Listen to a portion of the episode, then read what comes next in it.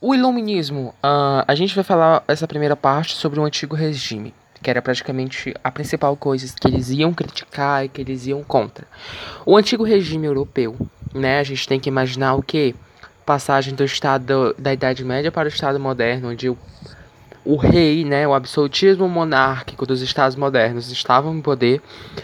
É, as alianças ocorridas entre burguesia, nobreza e o clero, principalmente o clero, porque o clero ele tinha ah, obviamente um alto poder, né, a igreja, né, de influenciar. E as ideias vindo disso, né, como um exemplo da igreja católica é o direito divino dos reis, ou seja, colocava o rei como algo acima, né?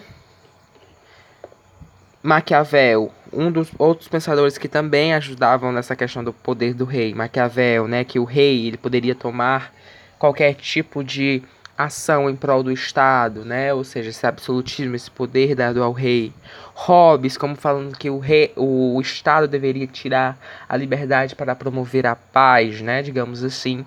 Isso tudo seria coisas que que facilitaria a centralização do poder e que os filósofos iluministas, né, as pessoas do movimento iluminista, né, essa corrente de pensamento criticavam né? Outra coisa que eles iam criticar também, sociedade aristocrática de privilégios, que era principalmente depois da Guerra dos 100 Anos, a gente vai começar a questão principalmente na França, tá? Esse iluminismo é um movimento francês, praticamente, que influenciou várias partes do mundo. E que essa sociedade aristocrática de privilégios, depois da Guerra dos 100 Anos, onde a, a coroa francesa ela pediu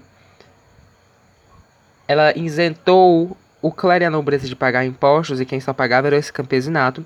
Os iluministas iam contra disso também, né?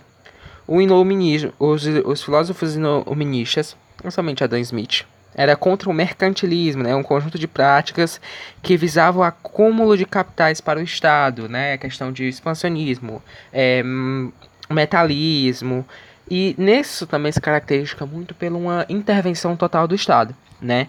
Ou seja, todas essas características que eu acabei de citar, os iluministas viriam, né, basear sua tese, tese criticando essas características do antigo regime, né? O absolutismo monárquico, que é a centralização do poder, as alianças da Igreja Católica, esse poder da Igreja Católica no mundo, digamos assim, de influência também, essa sociedade aristocrática de privilégios, né, o clero e a nobreza tendo muitos privilégios em relação ao campesinato, e o mercantilismo, né, essa intervenção do Estado, esse conjunto de práticas que visavam o acúmulo de capital.